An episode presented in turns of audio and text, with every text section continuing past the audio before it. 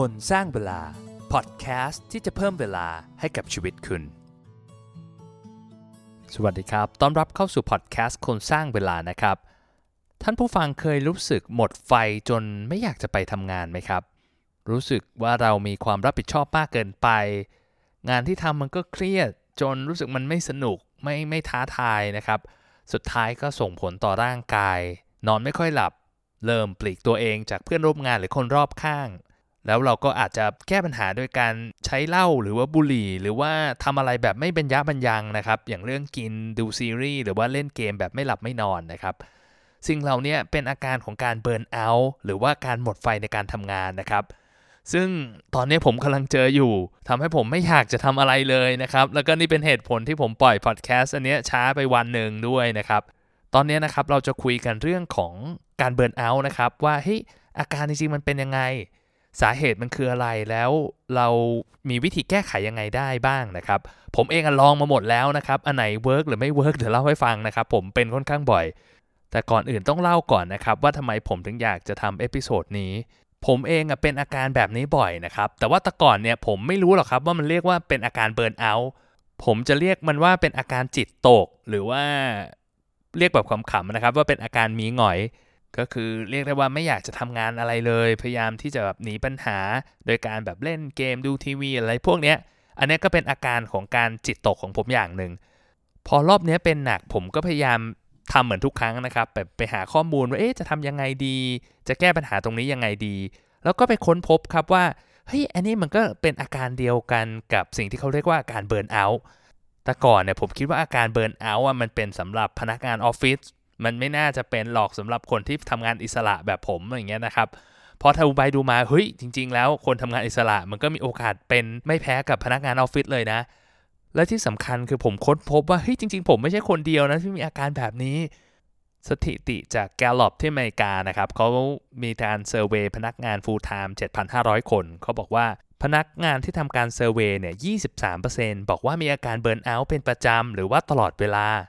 แสดงว่าอาการที่ผมเป็นเนี่ยมันไม่น่าจะเป็นแค่ผมคนเดียวแล้วล่ะ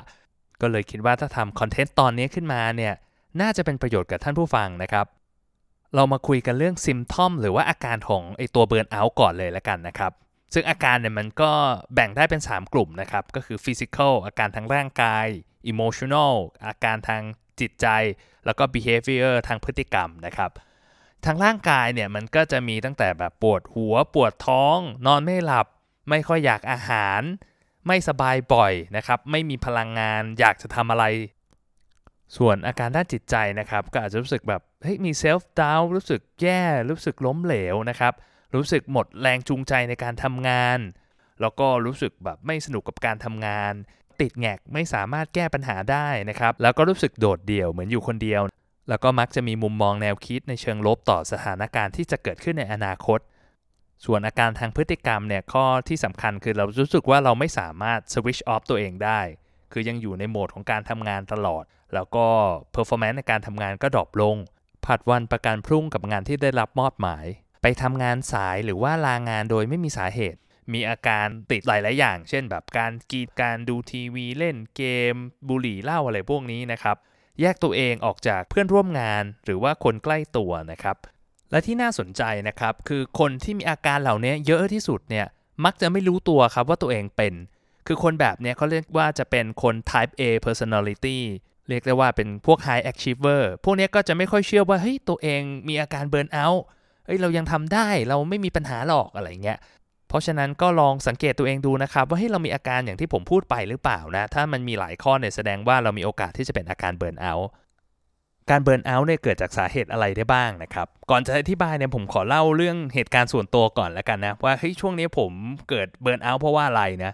ข้อแรกเลยเนี่ยช่วงนี้ตลาดหุ้นมันค่อนข้างผันผวนนะผันผวนกว่าเดิมอีกนะครับแล้วก็มันก็อาจจะทำให้ผมเครียดเพราะว่า performance อาจจะไม่ได้อย่างใจมาก แล้วนอกจากนี้งานมันค่อนข้างเยอะมีสิ่งที่ต้องรับผิดชอบต้องทำหลายอย่างนะครับที่แบบสัญญากับตัวเองไว้ อย่างเรื่องพอดแคสต์ก็บอกว่าจะทำอาทิตย์ละ 3 ตอนใช่ไหมรวมถึงเป้าหมายส่วนตัวอีกเยอะแยะเลย ที่แบบไปสัญญาเอาไว้นะครับ อย่างเรื่องวิ่งเรื่องนั่งสมาธิการนอน นอกจากนี้ผมยังไม่ค่อยได้นอนด้วยนะครับ เพราะว่าไปวิ่งที่งานบางแสน21มา ซึ่งคืนนั้นนอนน้อยมากนะครับ กลับมาก็อาจจะยังนอนชดเชยได้ไม่เต็มที่เท่าไหร่ผมเองมีสัญญาไว้ว่าจะอัปเดตเป้าหมายหลังจากตอนวิ่งนะครับ แต่ว่าขอรวบยอดไปรวมกันอาทิตย์หน้าเลยแล้วกันนะ ขอจัดการกับปัญหาเบิร์นเอาท์ตอนนี้ก่อนนะครับ สังเกตดูมันก็มีอะไรหลายอย่างที่เป็นปัจจัยที่ทำให้เกิดอาการเบิร์นเอาท์นะครับ ผมเองเนี่ยพยายามที่จะเหมือนฝืนจะทำงาน แต่ว่าก็ทำไม่ได้ ยิ่งเราพยายามทำมากเท่าไหร่ มันก็ยิ่งมีแรงต้านมากขึ้นเท่านั้นนะครับ กลายเป็นว่ามันก็หนีปัญหาโดยการแบบไปเล่นเกมไปทำอะไรที่มันไร้สาระ มันยิ่งทำให้เราเสียเวลาไปอีกอะ่ะ มันกลายเป็นวงจรอุบาทที่ทำให้อาการทุกอย่างมันดูแย่ลงนะครับซึ่งเรื่องราวของผมมันสะท้อนให้เห็นอะไรหลาย ๆ อย่างนะที่น่าจะเป็นสาเหตุของอาการเบิร์นเอาท์ มีบทความหนึ่งของ Harvard Business Review ครับ ผมว่าอันนี้มันมันสะท้อนถึงเหตุผลในการเบิร์นเอาได้ดีมากเลยนะ เขาบอกว่าถ้าเรารู้สึกว่าคุณค่าของตัวเรา ไปขึ้นอยู่กับผลลัพธ์ของงานของเราเนี่ย มันจะทำให้เราเบิร์นเอาได้ง่ายขึ้น ซึ่งอันนี้ผมคิดดูมันก็อาจจะจริงนะครับ เพราะว่าช่วงที่ผมเครียดเนี่ยจะเป็นช่วงที่ตลาดพันผวน แล้วก็ performance ไม่ค่อยดี เราก็แอบไปคิดว่าเฮ้ยถ้า performance ไม่ดีเนี่ยมันแปลว่าเฮ้ยเราแย่หรือเปล่า เราเกิดความสงสัยในตัวเอง พวกเนี้ย พอเราไปผูกผลลัพธ์กับความรู้สึกของเราเนี่ยมันก็ทำให้มันผันผวนไปตามผลลัพธ์ที่มันอาจจะขึ้นขึ้นลงลงนะครับ อีกข้อหนึ่งที่เป็นสาเหตุของอาการเบิร์นเอาท์เนี่ยก็คือการที่เราทำงานเยอะเกินไป มีความรับผิดชอบหลายอย่างนะคือผมเองเนี่ยผมรู้สึกเฮ้ยเนี่ยโอ้โหเราทำพอดแคสต์คนสร้างเวลาเราน่าจะทำอะไรได้หลายอย่างนะมีเทคนิคเยอะแยะเต็มไปหมดเลยทำแบบอีลอนมัสใช้ time blocking จัด priority โหเราน่าจะทำงานได้แบบ efficient productive มาก ๆ เลยนะครับ แต่กลายเป็นว่าผมพยายามยัดความรับผิดชอบหลายอย่างจนเกินไป มันก็ทำให้ผมคิดเลยอยู่เหมือนกันว่าเฮ้ยจริง ๆ แล้วเนี่ยผมอาจจะต้องทำให้ชีวิตผมมันง่ายขึ้นกว่านี้นะครับ อีกอย่างหนึ่งก็คือตัวเนื้องานเองที่มันแบบอยู่ภายใต้ความกดดันน่ะแล้วมีการเปลี่ยนแปลงตลอดเวลา อันนี้ก็จะส่งผลให้เกิดเบิร์นเอาได้ง่ายขึ้น ซึ่งคิดดูแล้วงานลงทุนนี่มันใช่เลยนะครับถ้าเป็นด้านของร่างกายในเรื่องการพักผ่อนไม่เพียงพอเนี่ยมันก็ส่งผลต่ออาการ burnout นะครับ หรือว่าไม่มี support จากคนใกล้ตัวทำงานมากเกินไป ไม่ได้สังสรรค์หรือว่า relax หรือว่าเป็นประเภทคน type A ที่ผมบอกไปเป็น high achiever พวกนี้ก็จะเกิดอาการ burnout ได้ง่าย เพราะรู้สึกว่าแบบฉันทำได้นะครับ สุดท้ายก็จะแบบยัดงานลงไปในตาราง จนรู้สึกว่าโหชีวิตมัน overwhelm เกิด burnout ขึ้นมานะครับ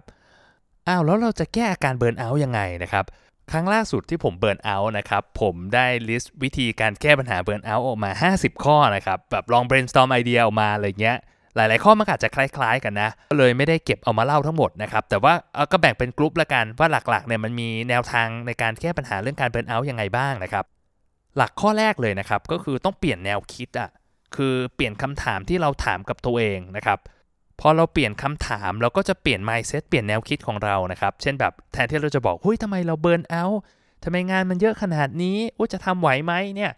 ก็ลองถามตัวเองดูใหม่ครับว่าเฮ้ยอาการเบิร์นเอาท์อันเนี้ยมันกำลังบอกอะไรกับเรา เราเรียนรู้อะไรได้บ้างจากสิ่งนี้นะครับ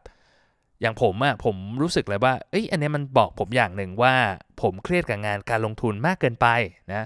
ซึ่งผมเองก็ถือว่าทำได้ดีระดับหนึ่งนะ แต่รู้สึกว่าเฮ้ยแลกกับความเครียดที่มันมาด้วยกันเนี่ยรู้สึกมันไม่ค่อยคุ้มค่าเท่าไหร่นะผมรู้สึกว่าอาการเบิร์นเอาท์เนี่ยมันกำลังบอกผมว่าเฮ้ยจริง ๆ ผมต้องทำอะไรสักอย่างแล้วล่ะเกี่ยวกับเรื่องการลงทุนที่มันจะทำให้ผมมีความสุขกับมันมากขึ้นนะครับหลักข้อที่ 2 ก็คือหลีกเลี่ยงทุกอย่างที่ทำให้เราติดนะครับ อันนี้รวมตั้งแต่แบบบุหรี่เหล้ากาแฟ เกมดูทีวี ของหวาน สิ่งเหล่านี้มันจะทำให้สถานการณ์ยิ่งแย่ลงไปอีกนะครับ ผมเองไม่ทานเหล้าไม่สูบบุหรี่นะครับ แต่ว่าผมมาชอบแก้ปัญหาด้วยการทานกาแฟ ตัวผมเองเป็นคนที่แบบเซนซิทีฟกับคาเฟอีนมากนะครับ ปกติถ้าผมทานกาแฟแบบปกติ ผมจะนอนไม่ค่อยหลับ แต่พอมันมีปัญหาเบิร์นเอาท์เนี่ย เราก็รู้สึกว่าเฮ้ยถ้าเราทานกาแฟนะมันจะทำให้เราแบบรู้สึกกระชุ่มกระชวย รู้สึกมีความสุขขึ้นอะไรอย่างเงี้ยมันก็อาจจะรู้สึกดีได้พักหนึ่งนะ แต่สุดท้ายมันก็กลายเป็นว่าผมก็นอนไม่หลับ พักผ่อนไม่พอ มันก็เลยอาการแย่ลงไปอีก หรืออย่างเวลาผมหนีปัญหาด้วยการเล่นเกมอย่างเงี้ย พอผมเล่นเกมมันก็ทำให้เวลาทำงานผมน้อยลงใช่ไหมมันก็เป็นการซ้ำเติมทำให้ปัญหามันหนักขึ้นนะครับ เพราะฉะนั้นเนี่ยวิธีในการหลีกเลี่ยงเนี่ยก็คือทำให้มันยากขึ้นอันนี้ผมบอกไปแล้วใน episode เรื่องการสร้างนิสัยนะ เช่นแบบว่าอาจจะบล็อกเกม บล็อกมือถือ หรือว่าแบบหลีกเลี่ยงสถานการณ์ที่จะทำให้เราทำในสิ่งนั้นๆนะครับ หลักข้อที่3นะครับก็คือเรื่องของการพักผ่อน อันนี้ช่วยได้แน่นอน คือถ้าเราพอจะมีเวลาอาจจะแบบหยุดสักวันหนึ่งนะใครจะพอมีวันลาก็ลาซะ เอาไปใช้เหมือน refresh ตัวเองนะแล้วก็บอกกับตัวเองว่าเฮ้ยเราเอาเวลาเนี่ยมันถือว่าเป็นการลงทุนให้กับตัวเองอย่างหนึ่งแล้วเรากลับมาเราจะเฟรชขึ้นทำงานได้ดีขึ้นนะหรือว่าถ้ามีโอกาสก็ไปเที่ยวต่างจังหวัดนะครับให้เวลากับตัวเองมากขึ้น หรือว่าถ้าใครไม่สะดวกที่จะเดินทางไปไหนไกลๆนะครับ ก็ใช้แบบ staycation ก็ได้ก็คือเหมือนแบบว่า มีวันหยุดอยู่บ้านอะ่ะ คือตื่นมาเหมือนเราไม่ได้ทำงาน ใช้เวลาในร้านกาแฟ ไปเดินเล่นห้องสมุดไปทำกิจกรรมที่เราอยากจะทำอะ ก็จะช่วยให้เราห่างไกลจากอาการเบิร์นเอาได้มากขึ้น หลักข้อที่ 4 ก็คือดูแลสุขภาพร่างกายให้ดีขึ้น ก็คงเป็นเรื่องของการนอนละเป็นหลักก็คือพักผ่อนให้เพียงพอนะครับ ถ้าใครพอจะนอนกลางวันได้ก็นอน หรือว่าไปชดเชยวันเสาร์อาทิตย์ ทานอาหารที่มีประโยชน์ หลีกเลี่ยงพวกน้ำตาลของหวานคาเฟอีนนะครับเราะพวกนี้มันจะทำให้อารมณ์ขึ้นขึ้นลงลงและอีกอย่างหนึ่งคือออกกำลังกายครับ แผนในการที่จะแก้ปัญหาเบิร์นเอาท์ที่ผมลิสต์มา 50 ข้อเนี่ย ผมคิดว่าประมาณ 10 ข้อเนี่ยเป็นเรื่องเกี่ยวกับการออกกำลังกาย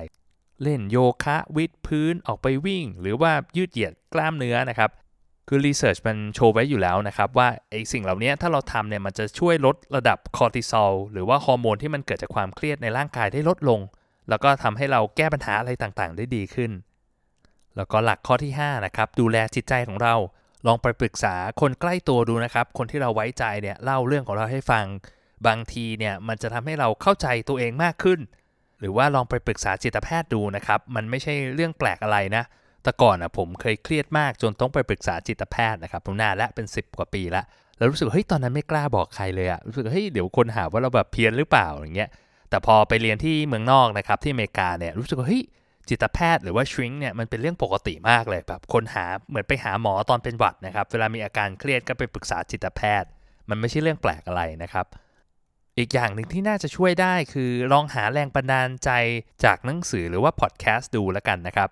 ผมเองอพยายามจะหลีกเลี่ยงไม่ดูวิดีโอนะ เพราะมันจะทำให้เราเตลิดไปเรื่องอื่นได้ง่ายขึ้นนะครับ นอกจากหลักทั้ง 5 ข้อที่ผมพูดไป มันก็จะมีเทคนิคอื่นๆอีกนะครับ เช่นว่าการจด journal รือว่าการพูดกับตัวเองการบันทึกไอความคิดของเราออกมาเนี่ยทำให้เราทบทวนไอสิ่งที่เกิดขึ้นอย่างเป็นกลางมากขึ้นนะครับการนั่งสมาธินั่งสัก5ถึง10 นาทีเนี่ยมันเปลี่ยนเหมือนฐานอารมณ์ได้เลยนะครับ อีกอย่างหนึ่งที่ผมคิดว่ามัน work นะ ผมเพิ่งลองทำดูรู้สึกว่าเออมันมันใช้ได้เลยนะ ก็คือการพิจารณามรณานุสติ เรียกง่าย ๆว่า ลองคิดเล่นๆว่าเฮ้ยถ้าวันนี้มันเป็นวันสุดท้ายหรือแบบ เราบอกว่าเอ้ยเนี่ยเดี๋ยวคืนนี้เรานอนหลับไปแล้วพรุ่งนี้ก็ไม่ตื่นมาแล้ว พอเราคิดแบบเนี้ยมันรู้สึกว่าเออจริง ๆ ปัญหาที่เราเครียดอยู่มันไม่ใช่เรื่องใหญ่เลยเนาะมันก็ทำให้เราเหมือนปล่อยวางทำให้เราปลดปัญหาเหล่านี้ได้ง่ายขึ้นนะครับหรือว่าลองทำอะไรเพื่อคนอื่นดู พอเราทำเพื่อคนอื่นเนี่ยเราจะคิดถึงตัวเราเองน้อยลง แล้วมันก็ทำให้เราจดจ่อกับปัญหาของเราน้อยลงอะ่ะ เราก็จะรู้สึกดีกับตัวเองมากขึ้นนะครับ แล้วก็อีกอย่างหนึ่งที่ผมชอบมากๆเลยก็คือ เวลาผมมีปัญหาพวกนี้ผมมักจะคิดถึงเป้าหมาย แบบวางแผนชีวิต ช่วงนี้มันเป็นช่วงสิ้นปีพอดีใช่ไหมผมก็ตอนมีปัญหาเนี่ยผมก็คิดว่าเฮ้ยปีหน้าปี 2020 เราจะตั้งเป้าหมายอะไรดีนะครับ ก็รู้สึกว่าเออเฮ้ยมันดีนะ พอเราคิดแบบนี้มันก็ทำให้เราแบบโฟกัสจากปัญหา เปลี่ยนไปมองที่โอกาส หรือว่าความเป็นไปได้ในชีวิตของเราแทนเดี๋ยวผมทวนให้ฟังอีกทีละกันนะครับว่า เราจะแก้ปัญหาการเบิร์นเอาท์ยังไงได้บ้างนะครับ ก็คือลองเปลี่ยนคำถามดูว่าถามตัวเองดูว่าอาการเบิร์นเอาท์เนี่ยมันกำลังบอกอะไรกับเราอยู่ เราเรียนรู้อะไรจากมันได้บ้างนะครับหลีกเลี่ยง ชากาแฟเกม หรืออะไรที่มันทำให้เราติดลางานพักผ่อนหาเวลาอยู่กับตัวเองบ้างนะครับ แล้วก็ดูแลร่างกายให้ดี นอนให้เยอะทานอาหารที่มีประโยชน์รวมถึงออกกำลังกาย get active นะครับ ดูแลจิตใจคุยกับเพื่อน คุยกับคนที่รู้ใจนะครับ แล้วก็ปรึกษาคนใกล้ตัวหรือว่าจิตแพทย์ หาแรงบันดาลใจผ่านหนังสือหรือว่าพอดแคสต์จด journal ทบทวนความคิดของตัวเองนะครับนั่งสมาธิพิจารณามรณานุสติทำอะไรเพื่อคนอื่น แล้วก็คิดถึงเป้าหมายในอนาคต ก็เป็นหลักการที่ผมรวบรวมมา แล้วก็ลองเอาไปใช้ดูรู้สึกว่ามันได้ผลนะครับ แต่ว่ามันไม่มีแบบ one single bullet หรอกที่แบบทำตุ้มเดียวแล้วหายเลยอะไรเงี้ยมันต้องเป็นการเปลี่ยนแปลงแล้วก็ลองทำอะไรหลาย ๆ อย่างด้วยกันนะครับ ผมว่าอาการ burnout มันคล้ายๆ กับก้อนหินที่กลิ้งลงมาจากภูเขานะครับ อยู่ดีๆ มันเราจะแบบไปเบรกมันทันทีมันอาจจะไม่ได้นะครับ เพราะว่ามันมีแรงโมเมนตัมมันมีแรงส่งของมันอยู่นะครับเราก็ต้องค่อยช่วยๆกันเอาอะไรมาบล็อกอะไรมาเบรกมันถึงจะสามารถหยุดปัญหาตรงนี้ได้ ก็หวังว่าหลักการตรงนี้มันจะเป็นประโยชน์นะครับ ให้ท่านผู้ฟังที่กำลังเจอปัญหา burnout อยู่เนี่ยสามารถเอาไปใช้เติมไฟให้กับชีวิตตัวเองได้ และผมคิดว่าจริง ๆ สิ่งสำคัญที่สุดนะ เวลาเราเจอปัญหาพวกนี้ผมคิดว่ามันกำลังบอกอะไรบางอย่างกับเราอยู่อะแล้วผมคิดว่ามันเป็นเรื่องสำคัญ อย่างปัญหาของผมเองอะที่ผมพูดไปแล้วว่าจริง ๆ แล้วมันหมายถึงว่าผมควรจะทำอะไรสักอย่างเกี่ยวกับชีวิตผมไหม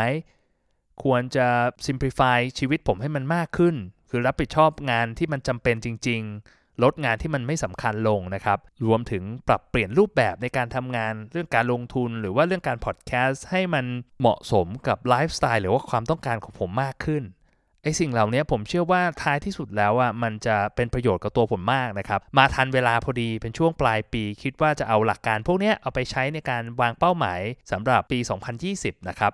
ซึ่งเดี๋ยวผมจะเล่าให้ฟังใน episode หน้านะครับ ว่าให้เราจะมีหลักในการตั้งเป้าหมายยังไง ให้ปี 2020 เนี่ย กลายเป็นปีที่ดีที่สุดในชีวิตเลย เรียกได้ว่าเกิดมาไม่เคยมีปีไหนดีขนาดนี้มาก่อนเลย แต่ถ้าใครยังมีปัญหากับการ burnout อยู่นะ แล้วไม่รู้จะคุยกับใครก็ inbox มาคุยกับผมได้นะ ผ่านทาง Facebook หรือว่า Line ก็ได้นะครับ ผมเจอปัญหาพวกนี้มาบ่อย ผมเข้าใจความรู้สึกของคุณนะ บางทีได้เล่าอะไรให้ใครสักคนหนึ่งฟังเนี่ยมันก็ทำให้เรารู้สึกดีขึ้นนะครับ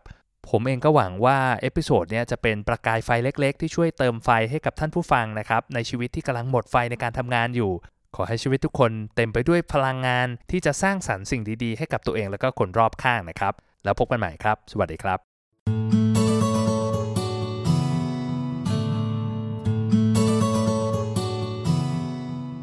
คนสร้างเวลา พอดแคสต์ที่จะเพิ่มเวลาให้กับชีวิตคุณ